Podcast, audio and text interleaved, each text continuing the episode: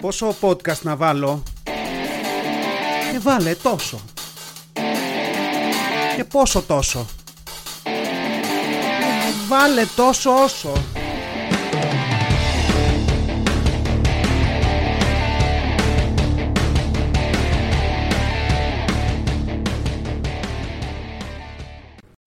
Γεια σας, καλώς τους. Τόσο όσο επεισόδιο 26. Προσπαθώ να δουλέψω λίγο την ενέργεια με την οποία μπαίνω στα επεισόδια. Καμιά φορά είμαι λίγο σαν να σηκώθηκα μόλις από το κρεβάτι. Άλλες φορές είναι πολύ δυνατά, λες και έχω πάρει κάτι, κάποια ουσία. Τώρα ελπίζω να έχω βρει το γλυκό σημείο, το sweet spot. Ε, Σάββατο ημέρα ηχογράφηση, σε επεισόδιο 26. Ένας αριθμός ο οποίος είναι από μόνος του σημαδιακός. Γιατί, γιατί το 26 είναι το μισό του 52 που 52 εβδομάδες συνήθως έχει ένας χρόνος. Άρα το επεισόδιο 26 σημαίνει ότι είμαστε μαζί περίπου ένα εξάμηνο ή ακριβώς ένα εξάμηνο, give or take. Και είναι τέλειο, είναι τα μισά του χρόνου, του στόχου που έχω βάλει και είναι ακριβώς η ίδια αναλογία όπως ε, θα πάω να τρέξω ένα δεκάρι, ένα δεκάρι χιλιόμετρα σε μερικές μέρες, έτσι. Οπότε είναι ακριβώς η ίδια αναλογία γιατί, γιατί μέχρι τώρα τρέχω μόνο πεντάρια. Και είναι ακριβώς το ίδιο σημείο στο οποίο θα βρεθώ στο πέμπτο χιλιόμετρο όπου ο οργανισμός μου θα νομίζει «Α, πάει και αυτό το μαρτύριο τελείωσε, ήρθε η ώρα να ξεκουραστώ, δεν θα είναι αυτή η φάση, θα πρέπει να κάνω άλλα 5 χιλιόμετρα και είναι ακριβώς το ίδιο με τώρα που έχω άλλα 26 επεισόδια μπροστά μου για να φτάσω στο χρόνο που έχω υποσχεθεί στον εαυτό μου αλλά και δημόσια. Ε, το 26 επίσης, τώρα που το σκέφτομαι, είναι και ε, 24 ώρες της ημέρας συν 2 που θα ήθελα ιδανικά να έχει ακόμα για να προλαβαίνω να κάνω κανένα πράγμα γιατί δεν προλαβαίνω να κάνω τίποτα. Είναι αυτό που νιώθεις ότι αν είχα άλλες 2 ώρες θα ξεκίναγα μια καινούρια γλώσσα και ένα άθλημα και θα κοιμόμουν και λίγο. Είναι ακριβώς έτσι στη, στη ζωή ενός γονιού. Αλλά ναι, τόσο όσο επεισόδιο 26, μετά από αυτή τη μικρή, ε, τη σύντομη εισαγωγή, θα πάμε, θα πάμε σε πράγματα από τον παγκόσμιο ιστό. Ε, έχω κανένα δυο σημειωμένα εδώ. Θα ξεκινήσω με κάτι που με εκνεύρισε και που πάντα με εκνευρίζει. Λοιπόν, πάμε στο μαγικό κόσμο του Facebook. Έτσι ελπίζω να είστε μαζί μου. Οι περισσότεροι, το κοινό μου, το κοινό μου αποτελείται κατά κύριο λόγο από όλους αυτούς οι οποίοι άνοιξαν λογαριασμό στο facebook το σωτήριο νέτος 2008-2009 κάπου εκεί ε, ναι νομίζω εκεί γύρω ήταν ε, οπότε και οι περισσότεροι το χρησιμοποιείτε ακόμα λίγο ή πολύ οπότε νομίζω θα καταλάβετε για το γιατί μιλάω. Λοιπόν Είμαι μέλος, όπως έχουμε πει σε πολύ πρώτα επεισόδια, σε αυτά τα γκρουπάκια που είναι σπίτι στα δυτικά προάστια, σπίτι στα ανατολικά προάστια, σπίτι στα προάστια γενικά, και κοιτάω να βρω κανένα σπίτι μάταια. Λοιπόν, εκεί λοιπόν έχουν αρχίσει τώρα τελευταία όλοι αυτοί οι τυχεροί που τους πρημοδοτεί ο Μητσοτάκης, οι οποίοι είναι κάτω από 40, 39, δηλαδή εγώ για να, για να σας καταλάβετε ήμουνα 39 όταν ανακοινώθηκε το πρόγραμμα, όταν όμως ξεκίνησε το πρόγραμμα ήμουν 40. Έτσι, και αυτό είναι πραγματικά μια ανακεφαλαίωση της ζωής μου και της τύχης μου ε, σε αυτό τον πλανήτη ας πούμε και το πόσο τυχερός είμαι είναι όλο αυτό είναι σε μία πρόταση. Δηλαδή ανακοινώθηκε το πρόγραμμα ήμουνα μέσα ξεκίνησε το πρόγραμμα ήμουνα έξω και κοιτούσα δακρυσμένος από το παράθυρο όλους όσοι ήταν μέσα στη ζεστούλα της κρατικής επιδότησης για αυτά τα σπίτια που εντάξει τώρα μια μεγάλη κοροϊδία είναι αλλά να είχαμε να λέγαμε. Τέλος πάντων ήθελα λοιπόν να πω ότι σε αυτά τα γκρουπάκια πλέον υπάρχουν αυτοί οι προκλητικοί τύποι που είναι κάτω από τα 40 και που μπαίνουν και ποστάρουν ψάχνω σπίτι μέχρι 150 χιλιάρικα, χρονολογία μέχρι τότε, δηλαδή αντιγράφουν στην ουσία αυτό που λέει μέσα η εγκύκλειος αυτή, ε, ψάχνοντας για αυτό το σπίτι που επιδοτεί τα δάνεια, η κυβέρνηση κλπ. κλπ. Και γίνεται κάτι το οποίο είναι μαγικό. Αυτό το μαγικό πράγμα που γίνεται είναι ότι όσοι θέλουν να ενημερωθούν μήπως απαντήσει κανείς από κάτω από το post αυτού που ζητάει ένα σπίτι, πάνε και βάζουν μια τελεία. Δηλαδή μπαίνουν στα, στο, στα σχόλια, πατάνε μια τελεία, post και ποστάρουν μια τελεία. Γιατί; Η πρώτη απάντηση είναι γιατί είναι ηλίθιη.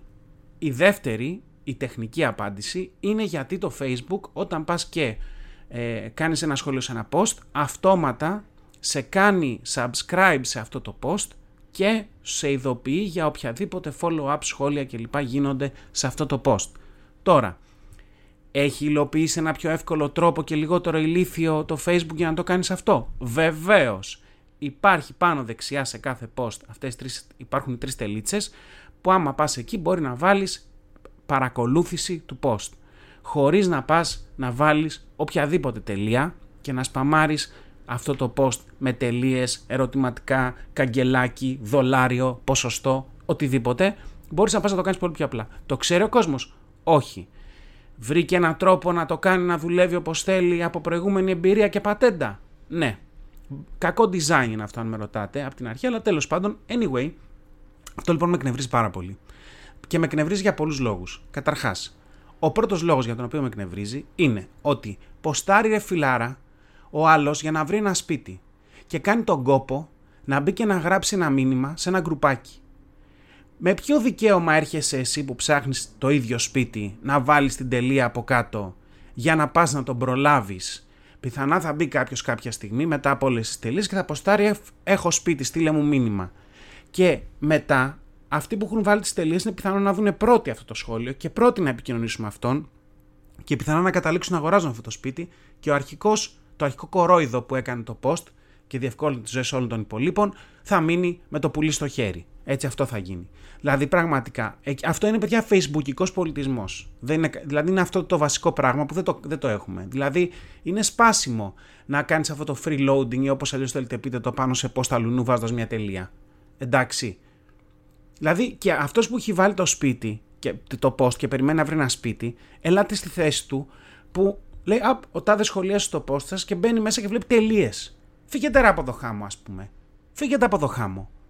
Έβαλε ένα post. Με ποιο δικαίωμα έρχεσαι εσύ και βάζει την τελεία για να πάρεις πρώτος την ειδοποίηση μετά να έρθει κάποιος και μου, και μου δώσει ένα σπίτι, ας πούμε, και μου πει: Εγώ έχω ένα σπίτι να αγοράσεις. Εν τω μεταξύ, πριν από όλους αυτούς υπήρχαν οι άλλοι. Δηλαδή, πριν από τους τελειάκιδε, υπήρχαν οι παρακολουθώ. Ήταν αυτό το οποίο είναι και λίγο creepy. Δηλαδή, οι πρώτοι που το καταλάβανε αυτό, ας πούμε ότι γίνεται, μπήκανε και είχαν, είχαν ένα ψήγμα πολιτισμού.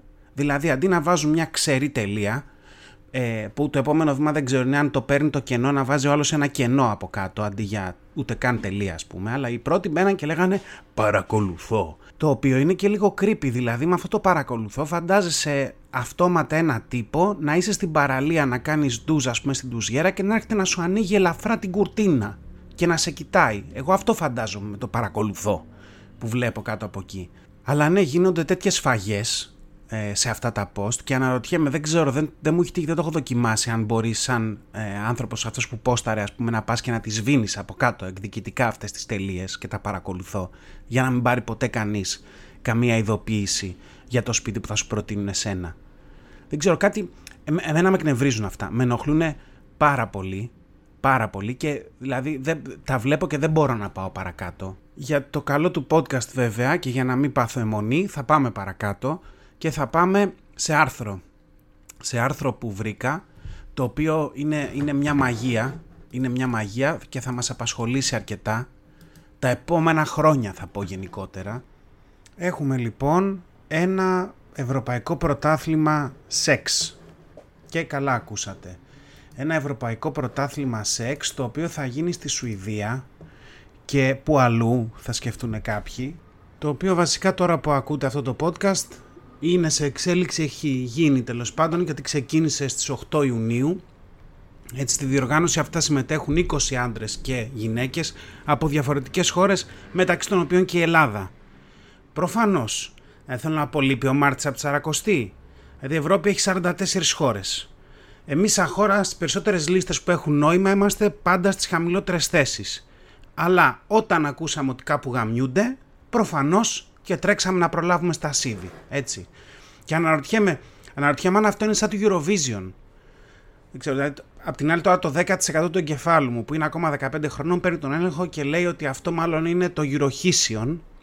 Έτσι, συγγνώμη γι' αυτό. Ε, αλλά για, ναι, για να επιστρέψω στην αρχική σκέψη, αναρωτιέμαι αν έγινε ρε παιδί μου κάποιος προκριματικός ή αν, αν στείλαμε με απευθείας ανάθεση. Δεν ξέρω, ποια ήταν τα κριτήρια. Γιατί διαβάζω εδώ συμμετέχει λέει ένας Νεκ Σίνερ, δεν ξέρω, που έχει πρωταγωνιστεί λέει, σε ούκο λίγες παραγωγές του Sugar Babies TV. Ιδέα δεν έχω ποιος είναι.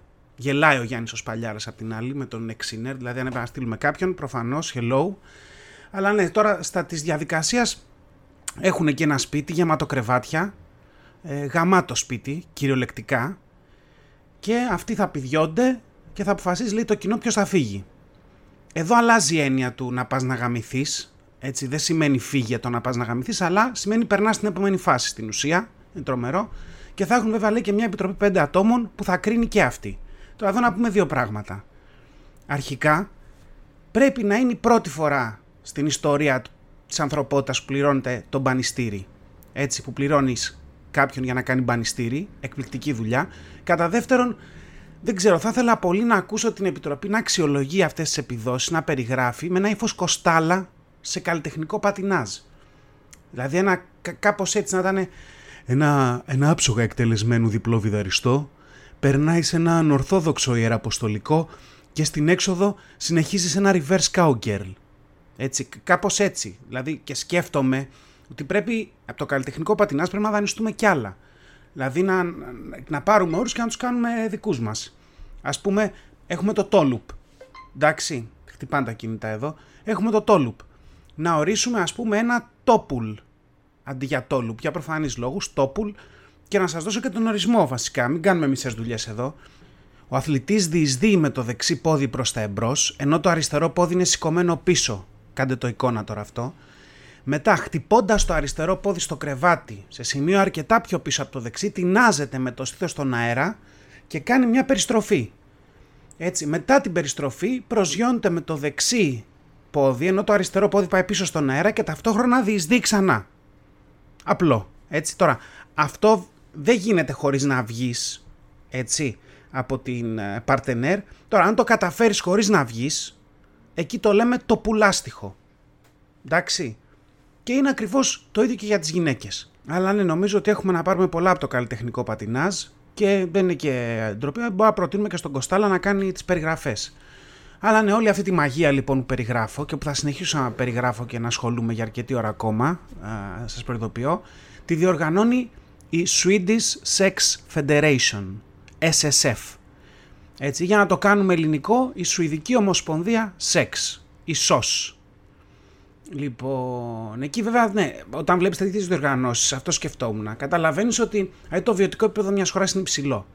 Δεν χρειάζεται να δεις μισθούς κατά κεφαλήν εισόδημα κλπ. κλπ. Όχι. Καταλαβαίνεις ότι το βιωτικό επίπεδο μιας χώρας είναι τρομερά υψηλό όταν έχουν χρόνο να ασχοληθούν με το να φτιάξουν μια ομοσπονδία του σεξ. Δηλαδή, όταν έχεις λύσει όλα τα άλλα προβλήματα, ψάχνεις τέτοια. Δηλαδή, τι να τους πούμε εμείς; Εμείς εδώ δεν έχουμε νοσοκομεία, δεν έχουμε γιατρούς κλπ. Και αυτοί έχουν ήδη τραυματιοφορείς για ανθρώπους που τραυματίζονται κατά τη διάρκεια ενός αγώνα σεξ. Τι να τους πούμε. Έτσι.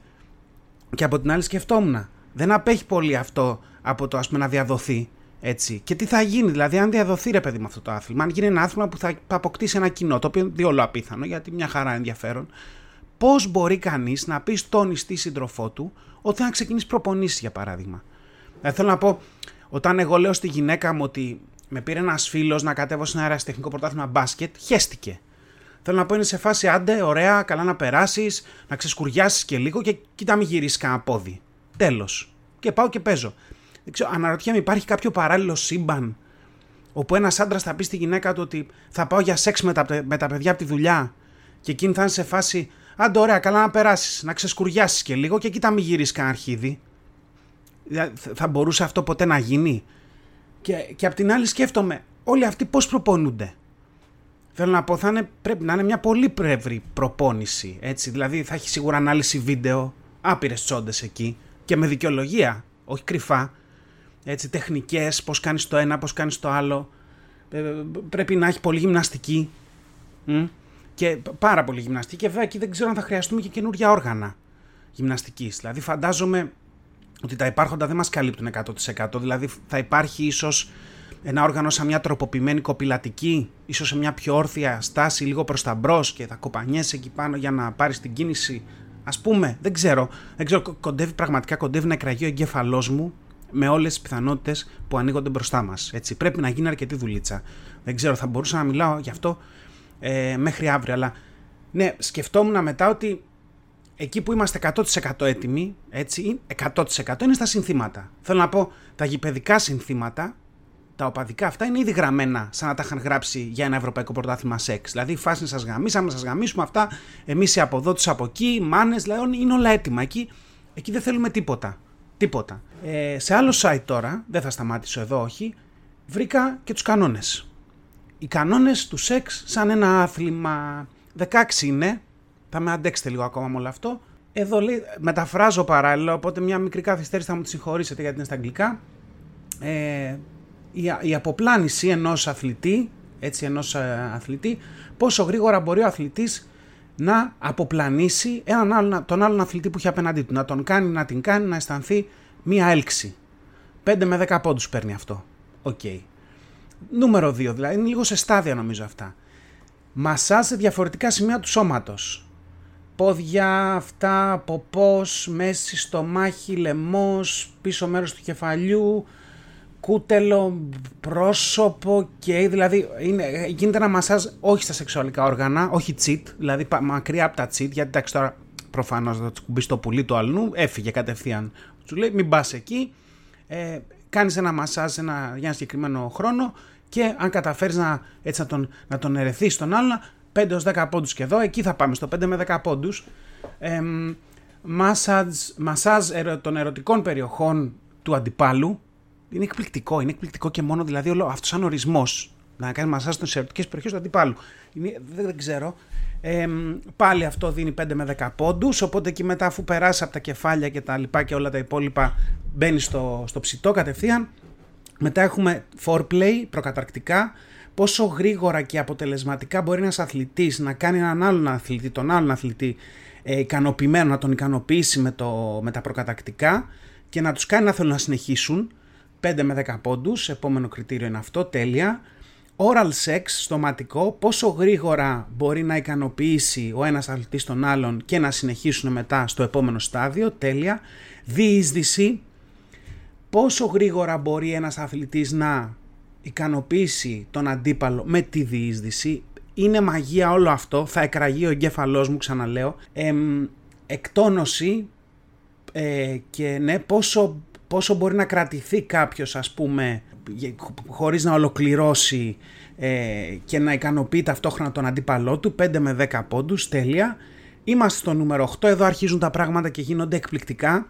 Εμφάνιση γεννητικών οργάνων, εδώ, εδώ είναι, υπάρχει ένα bias, δηλαδή δεν είναι, είναι λίγο unfair αυτό, αλλά ναι, 5 με 10 πόντους για τον αθλητή, ο οποίος θα γίνει ένα evaluation ας πούμε και θα δοθεί ένα σκορ για τα, την εμφάνιση και την εμφάνιση των γεννητικών οργάνων το οποίο εδώ είναι κρίμα δηλαδή γιατί θυμάμαι άλλες εποχές ας πούμε στο μπάσκετ υπήρχαν κάποιοι παίχτες Μιλίσεβιτς της ΣΑΕΚ ο, ο Ζωράνος Σάβιτς νομίζω ήταν του ΠΑΟΚ ήταν παιδί μου κάποιοι παίχτες ε, οι οποίοι ήταν αντιμπασκετικοί τελείως. Δεν ήταν, δεν είχαν και κοιλιά, ας πούμε, και πλαδάρι και βάζαν 20-30 πόντους στον αγώνα.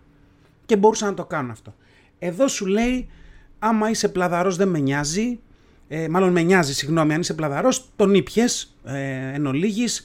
Αν και το πουλί σου δεν έχει μια ωραία εικόνα, δεν πάει να τον κάνεις τον άλλο να βογγίξει, ας πούμε. Πρέπει να κάνεις πάρα πολύ καλά τα πάντα για να κάνεις ε, να καλύψει αυτούς τους πόντους που χάνεις, γιατί το πουλί σου δεν βλέπετε. Έτσι.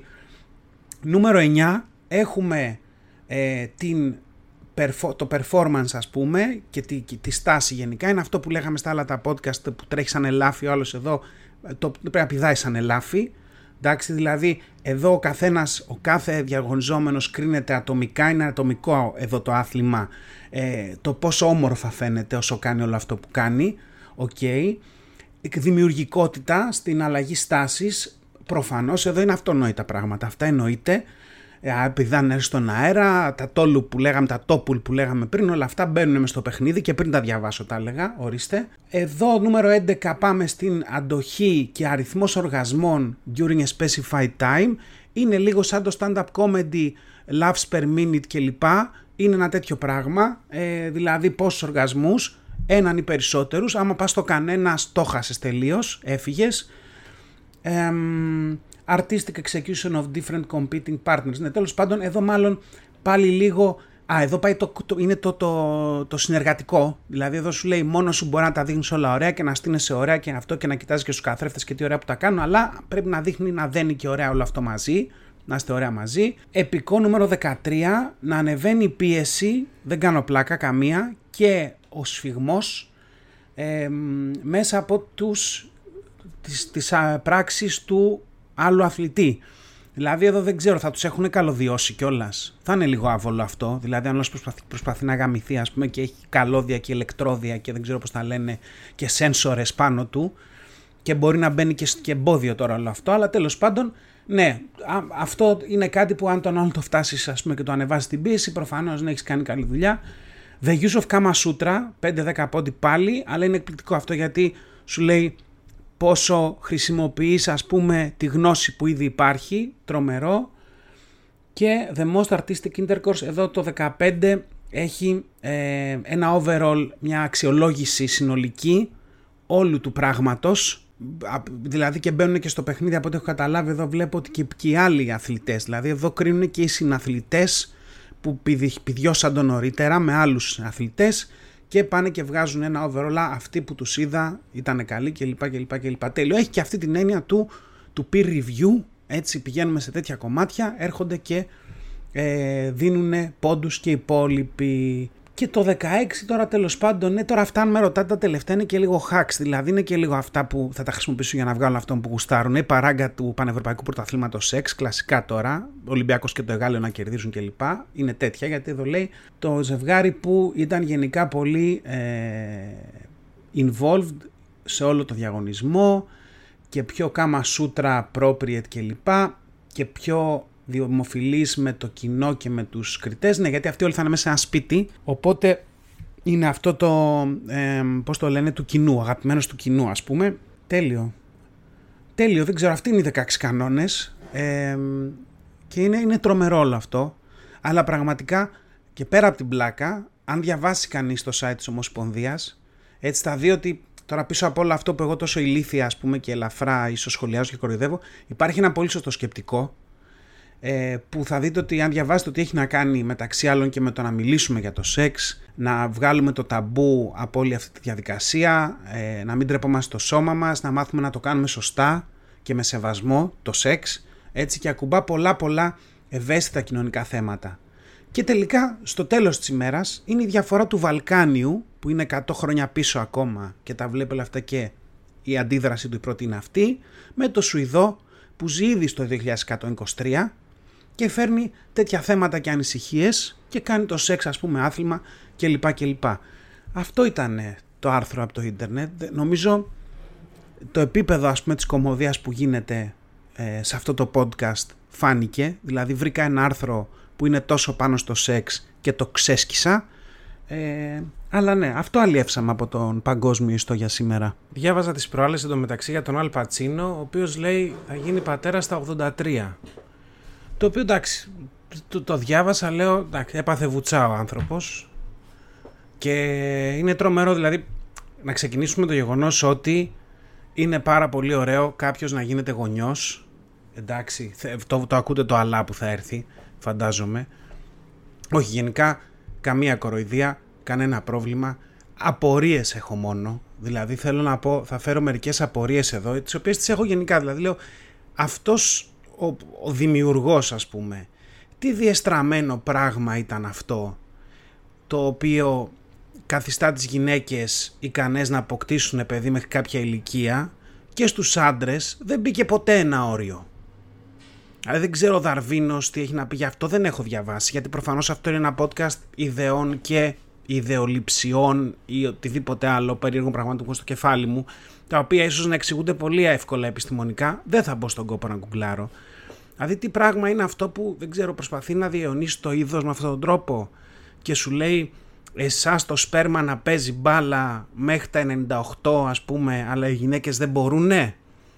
Την ίδια στιγμή που μάλλον είμαστε απείρως ακαταλληλότεροι σε σχέση με τις γυναίκες για να αποκτήσουμε παιδιά σε τέτοιες ηλικίες. Ε, θέλω να πω μια γυναίκα θα το άκουγα να γίνεται μάνα και στα 60 στα 70 περιπτώσεις τις οποίες έχουν καταγραφεί στο παρελθόν για έναν άντρα ακόμα και τα 60 μου φαίνεται ότι ακόμα δηλαδή δεν θα ήταν και η καλύτερη φάση. Και δεν ξέρω, σκεφτόμουν, το σκεφτόμουν σε αναλογία με, το, με τα διπλώματα οδήγησης. Δηλαδή λέω, ίσως θα έπρεπε ε, για να προστατευτούμε ας πούμε από όλο αυτό. Πώς παίρνεις το δίπλωμα οδήγηση των άλλων στα 80 τόσα δεν ξέρω πού και του λες κοίταξε να δεις ότι οδήγησες οδήγησες δεν έχει άλλο αυτό. Και μπορεί να σκοτώσεις κανέναν άνθρωπο ας πούμε το πιο απλό. Και απ' την άλλη με το σπέρμα δεν πάμε να πούμε σε κανένα 80χρονο κοίταξε ότι, γάμ, ότι γάμψεις, ότι τεκνοποίησες, τεκνοποίησες ας το τέρμα εδώ γιατί απ' την άλλη εκεί μπορεί να δημιουργήσεις κάποιον άνθρωπο έτσι δηλαδή είναι αυτή η αντίθεση που ίσως θα έπρεπε, δεν ξέρω δηλαδή να πω κάτι όλα αυτά τα επιχειρήματα του στυλ και όταν θα είναι το παιδί 7 αυτός θα είναι 90 κοιτάξτε να δείτε για να είμαστε ειλικρινείς αν είσαι ο γιος του Αλπατσίνο με τα λεφτά που έχεις από πίσω θα τη βρεις στην άκρη σου. Κάποια παιδικά τραύματα τέτοιου στυλ κάποιες ελλείψεις στο δρόμο λύνονται. Θέλω να πω, λύθηκαν και από άλλους και τα είχαν και άλλοι που ο πατέρας τους ήταν 30 και αυτοί ήταν 7 ή ο πατέρας τους ήταν 50 και αυτοί ήταν 7 και είχαν τα ίδια ακριβώς προβλήματα. Αλλά πάντα λατρεύω αυτούς που σπέβδουν κάτω από τέτοια αποσταρίσματα στο facebook να εγείρουν, να φέρουν αυτά τα καυτά ερωτήματα και να μας δείξουν ότι ξέρουν να προσθέτουν και ξέρουν βασικά μαθηματικά ότι 83 και 7 ίσον 90 ε, και ότι τι θα γίνει μετά που θα πεθάνει ο Ντενίρο, ο Πατσίνο, συγγνώμη. Μπορεί και ο Ντενίρο να έχει κάνει, δεν ξέρω, δεν έχω ιδέα τι έχει κάνει και δεν έχει κάνει. Αλλά ναι, είναι, είναι από τα μαγικά αυτά πράγματα που διαβάζω και αναρωτιέμαι γενικά να παίρνουμε δηλαδή το δίπλωμα στα 80 για να μην σκοτώσουν και να παίρνουμε και το σπέρμα για να μην γεννήσουν. Κάπου εκεί θα είναι αυτή η λύση. Και θα γλιτώσουμε από όλα αυτά τα post και από όλο αυτό το, το πράγμα που, που συμβαίνει. Αλλά ναι, αυτά για σήμερα. Είπαμε για... Ξεκινήσαμε μάλλον να μιλάμε για αποσταρίσματα στο facebook με τελείες και παρακολουθώ κλπ. Περάσαμε πολλή ώρα με το πρώτο Πανευρωπαϊκό Πρωτάθλημα Σεξ ομολογουμένος και κλείσαμε πάλι με Facebook καταστάσεις και με ε, γονείς μετά τα 80. Να πω εδώ και να ενημερώσω ότι επειδή όσο έγραφα γκούγκλαρα και έψαξα το site του Πανευρωπαϊκού Πρωταθλήματος Σεξ που έχει live cams για να το παρακολουθείς έχει πέσει, δεν δουλεύει, διαλύθηκαν τα πάντα και νομίζω ότι απλά αυτό ενισχύει αυτό που έλεγα πριν ότι θα γίνει χαμός με όλη αυτή τη φάση. Εδώ είμαστε να τα βλέπουμε. Τόσο όσο επεισόδιο 26 αυτού του podcast έλαβε τέλος. Στου δρόμου τα μισά για τον ένα χρόνο podcast. Να είστε καλά, να περνάτε όπως θέλετε και θα τα πούμε την άλλη εβδομάδα. Ήταν ένα podcast τόσο όσο. Μέχρι να τα ξαναπούμε, να γκρινιάζετε λιγότερο, να γελάτε περισσότερο και να περνάτε όμορφα. Κάπου εδώ είχα βάλει ένα πάρτε φροντίδα εκ του αγγλικού take care και οι φίλοι μου μου είπαν ότι ήταν πολύ cringe και το έβγαλα. Ή μήπως όχι. Φιλιά πολλά.